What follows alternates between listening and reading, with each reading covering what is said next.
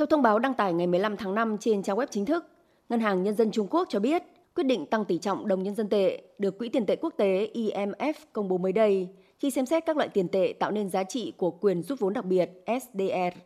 Đây là lần đánh giá đầu tiên kể từ khi đồng nhân dân tệ gia nhập rổ tiền tệ SDR vào năm 2016, đánh dấu một mốc quan trọng trong nỗ lực quốc tế hóa tiền tệ của Trung Quốc. Cụ thể, IMF đã nâng tỷ trọng của hai đồng tiền là đô la Mỹ và nhân dân tệ. Trong đó đồng đô la Mỹ tăng từ 41,73% lên 43,38%,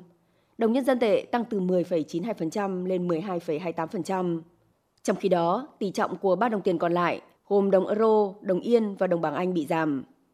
Trong một tuyên bố, IMF cho biết ban điều hành của cơ quan này đã xác định tỷ trọng dựa trên diễn biến trên thị trường tài chính và hoạt động thương mại từ năm 2017 đến năm 2021. Thành phần của rổ tiền tệ SDR không thay đổi, vẫn bao gồm đô la Mỹ, euro, nhân dân tệ, đồng yên và bảng Anh. Trong đó tỷ trọng của nhân dân tệ vẫn đứng thứ ba. Các chuyên gia Trung Quốc đánh giá, sự gia tăng tỷ trọng quan trọng này đã phản ánh vị thế quốc tế đang lên của đồng nhân dân tệ và cũng là tiến bộ mới nhất trong quá trình quốc tế hóa của đồng tiền này.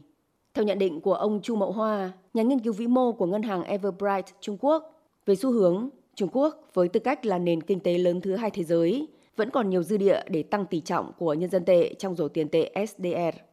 Được biết, rổ tiền tệ mới sẽ có hiệu lực từ ngày 1 tháng 8 năm nay và đợt đánh giá định giá SDR tiếp theo sẽ diễn ra vào năm 2027.